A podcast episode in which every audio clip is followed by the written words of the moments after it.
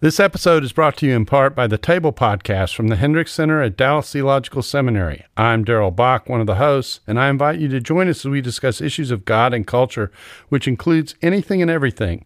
Listen on your podcast app or at dts.edu slash the table.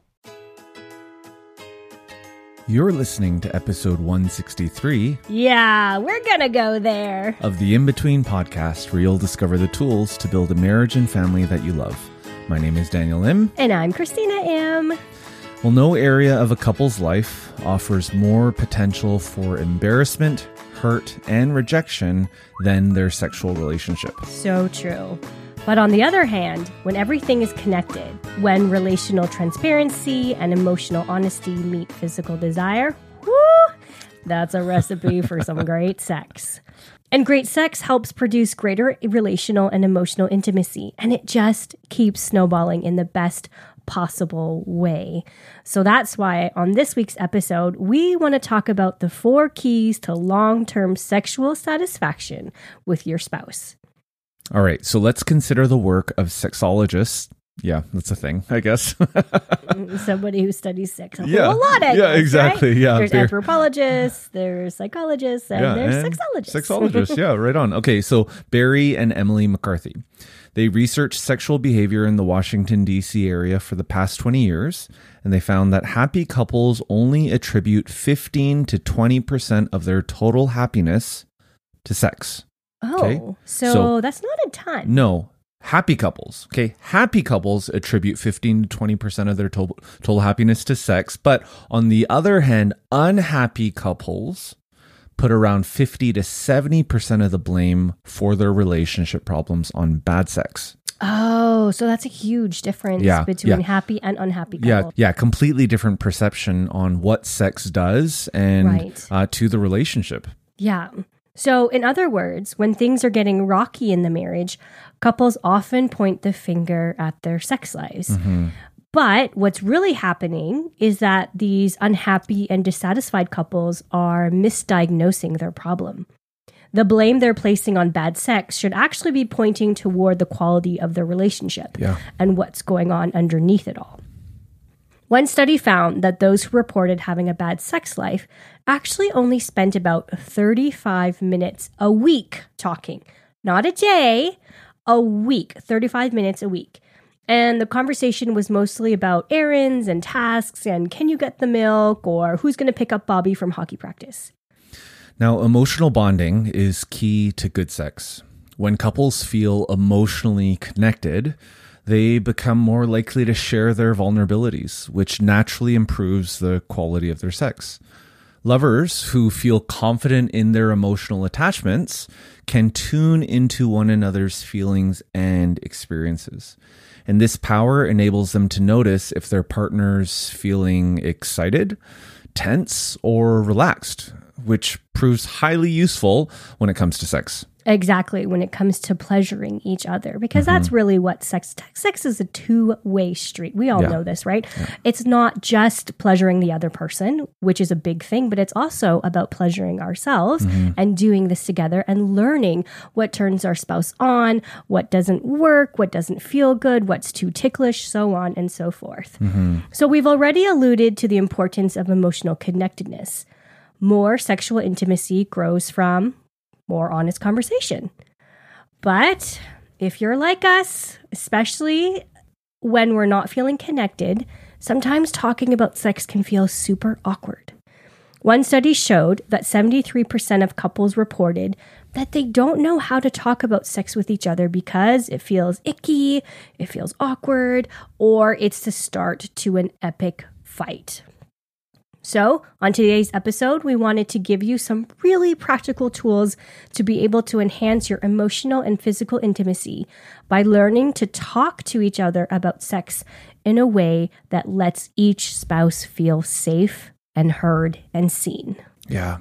Now, before we get into the four keys, we'd love for you to just take some time. If you're listening by yourself, maybe hit pause and ask yourself this question Do I feel awkward or comfortable talking to my spouse about sex? If you're listening in together with your spouse, pause and, and ask each other that question and, and do a little bit of an audit Uh, we're not talking about whether or not you feel comfortable talking about sex to other people, right? We're talking about with your spouse.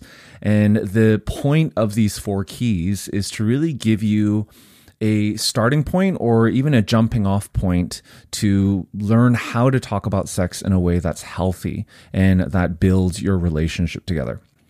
So let's start with the first key, which is redefine what you mean by sex. Hmm. Well, remember way back when you were dating and you would hold each other's hands and it would make your heart pound and your palms get sweaty and you get butterflies in their stomach. Yeah. I can still recall the first time Daniel reached for my hand. I think his fingers just lightly brushed against mine and the world stopped. Still doesn't? Not in that way, not Yeah, in no, the no, no, first know. time, right? Yeah, for sure. No, I remember that too. Yeah. Yeah. Now think about the first time you felt your spouse put their arm around your waist or drew you in for a hug. Touch had electricity and deep meaning, didn't it? Mm-hmm. Yeah, over time, we learn to experience touch in a way that is split off or disconnected from intimacy, right? We we fall into this pattern like um, she hugs me, I kiss her, and then we have sex. the body is acting out intimacy, but the husband and wife are just going through the motions. Exactly. You know, sex doesn't necessarily mean intimacy. That could be really mind blowing for some of y'all. I'll say it again sex doesn't necessarily mean intimacy. We move toward intimate knowing of each other when we intentionally reconnect the experience of touch with its deeper meaning and sensations. Yeah. Sex becomes less about intercourse or reaching orgasm and more about discovery, safety, vulnerability, fun, and experiencing one another. Yeah, so instead of isolating sex from the rest of your relationship, try a change in attitude. You know, we should stop thinking that sex is all about reaching orgasm and consider everything positive that happens between you and your spouse as a part of sex. This notion is a reflection from the research done by Shere Hite. Many of the women that Shere interviewed complained that their men saw achieving an orgasm like a touchdown in football. Touchdown! Yeah, she referred to it as the big O. Now, this goal oriented approach to sex can cause a great deal of stress because if orgasm isn't reached for either the man or the woman, then there's a sense that something is wrong. Hmm. The women revealed in the survey that they wish their men would be more present and just enjoy the sensations of pillow talk, touching, caressing, kissing, massaging, and so on. So, what these women may or may not know is that they're actually expressing their desire to build relational intimacy with their spouse, not just to have an orgasm. Yeah. Dr. John Gottman, a leading relationship researcher, suggests to couples that they should consider all positive interactions to be sex, right? Not just the orgasm. Uh, he says that foreplay occurs every time you turn toward each other in some little way throughout the day. Not focusing on orgasm as the goal helps couples see that sex, the physical part of connection, is all about just that connection. That's right. So, the second key to long term sexual satisfaction with your spouse is to turn toward each other. You know, I love that quote from the first point. Foreplay occurs every time you turn toward each other in some little way throughout the day. Ha, yeah, me too. It's a great way of reframing how to build intimacy. I want to stop a moment and unpack this term turn toward because it's crucial. Yes, this talk is about sexual intimacy, but this is actually only one part. Sexual oneness is grown along with the building blocks of emotional and spiritual intimacy. In satisfying relationships, people make bids for connection with each other all the time. Sometimes they're obvious, like reaching out to hold your spouse's hand. And other times they may be so subtle that they aren't even recognized as an attempt to connect. When a bid is received, you can have one of three responses. You can acknowledge the bid and turn towards your spouse, you can turn away, or you can turn against. Okay, let's use a really practical example. Are you going to talk about the clouds? Of course. okay, if you didn't know this, Daniel has this unique obsession with clouds. Yeah. Like he absolutely loves them.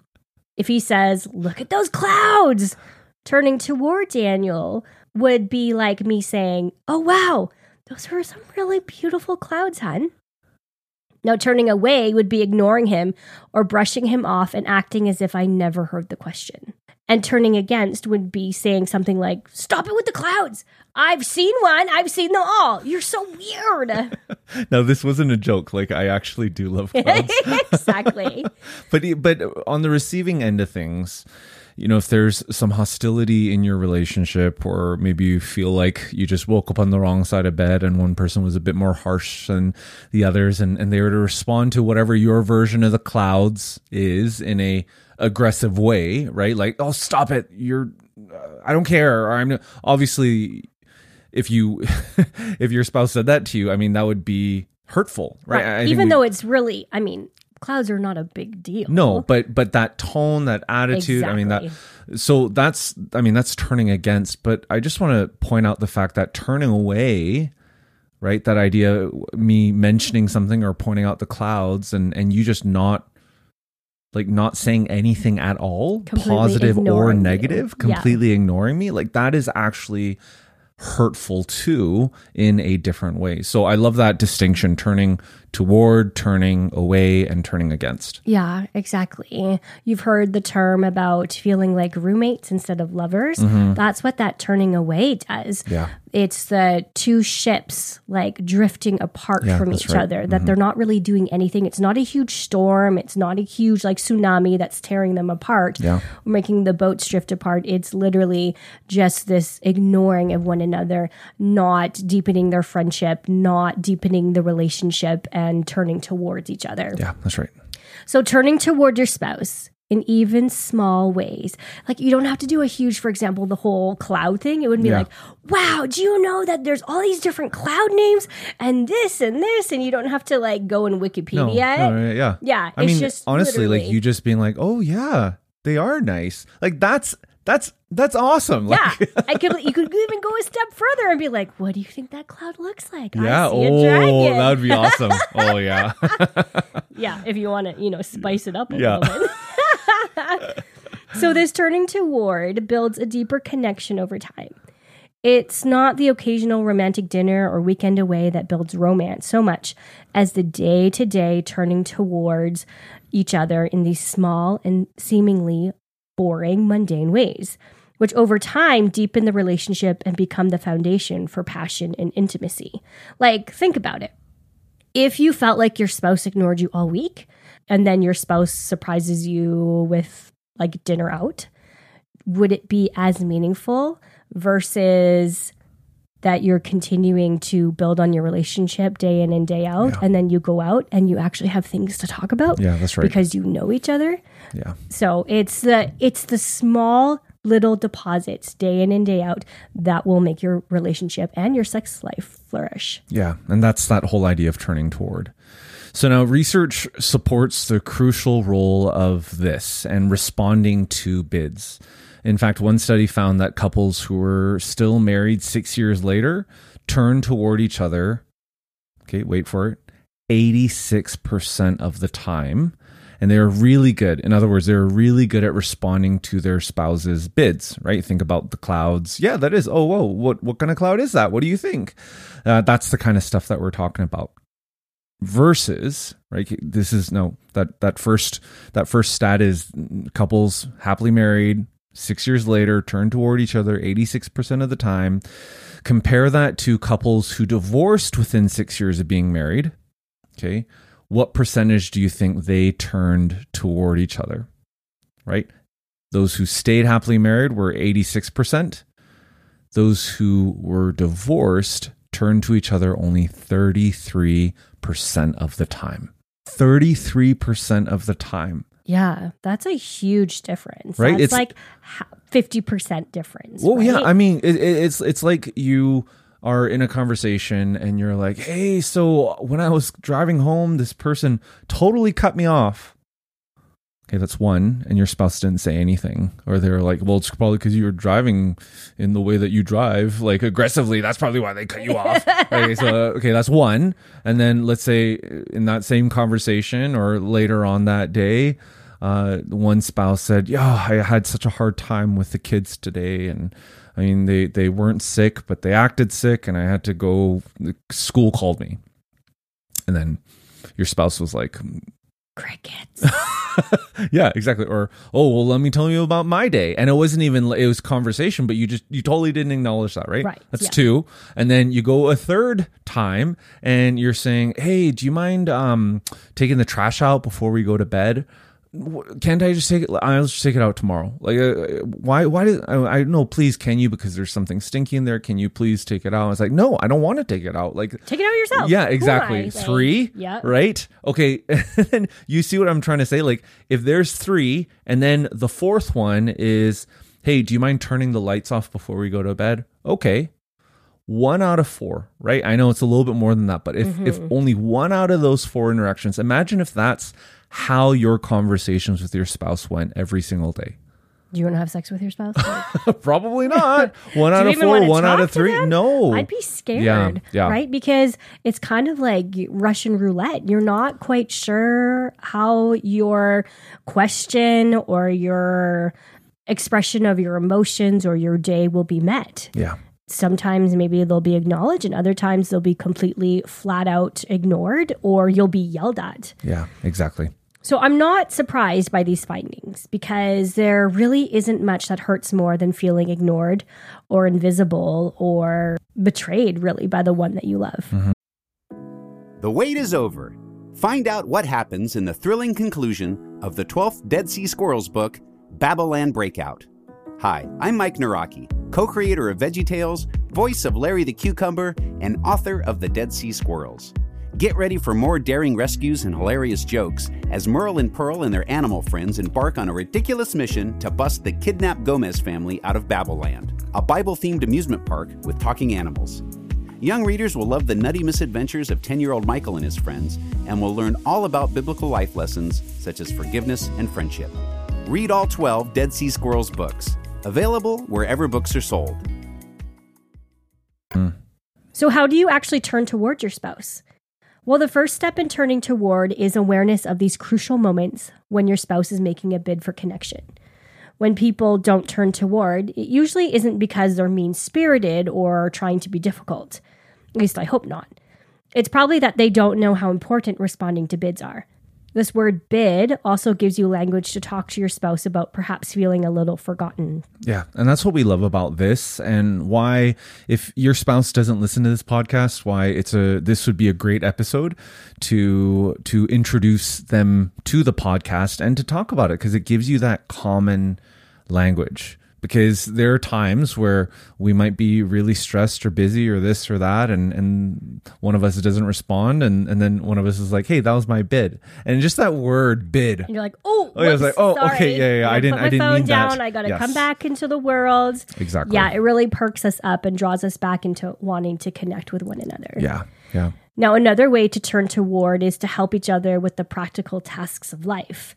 Who knew that doing the dishes, vacuuming, or throwing a load of laundry in the washing machine is laying the foundation for sex, romance, and passion? Yeah, exactly. Now, that's the second key to long term sexual satisfaction with your spouse. The third key is to learn how to talk about it. You know, it's really common for couples to want to discuss their sex lives, but not know how to express themselves without sounding critical or feeling embarrassed. So, when you talk about sex, I mean, that's the hope for this podcast so you don't just listen to this, but you actually have the conversation afterwards. When you talk to your spouse about sex, uh, here are a couple ground rules to ensure that it's a positive experience. Right. So before you start talking, make sure you even talk about sort of what you want the conversation to feel like, how you mm-hmm. want it to go. And the first thing you can do is to remember to be gentle and positive with mm-hmm. yourself and with your spouse. Yeah. Because most people feel so vulnerable about whether they are attractive to their spouse and a good lover. The key to talking about sex is not to criticize your spouse. There really is no reason to be judgmental because you aren't talking about bad or wrong in your relationship. You are brainstorming and sharing your perspective on how to make a good thing better. Mm-hmm. A conversation about lovemaking that starts with one spouse criticizing the other is going to end up in an argument. Nothing is guaranteed to make your spouse want to touch you less than if you say, "Ugh, You never touch me. Especially like that. yeah. it's better to say, You know, I loved it when we kissed last weekend in the kitchen when you came home. I'd love more of that. It makes me feel so good. Hmm. What do you think? Would you want to kiss me more if I said that? Yep. Likewise, instead of saying, Don't you dare touch me there, you'll get a better response if you say, You know, it feels so good when you touch me here. Yeah. So being gentle and positive is that first ground rule. The second one is to have grace for the journey. Now, sex is one area of marriage that often represents wounds and deep fears. Mm-hmm. Couples can get stuck on the journey towards sexual intimacy because they don't know how to talk about such sensitive topics. Now, based on upbringing and background culturally, uh, many people still have feelings of shame connected to enjoying sex and therefore find it difficult to acknowledge, much less discuss their sexual needs and desires, especially with their spouse. Now, if you are in this situation, we want to let you know that you are not alone. Our advice is to go really slowly.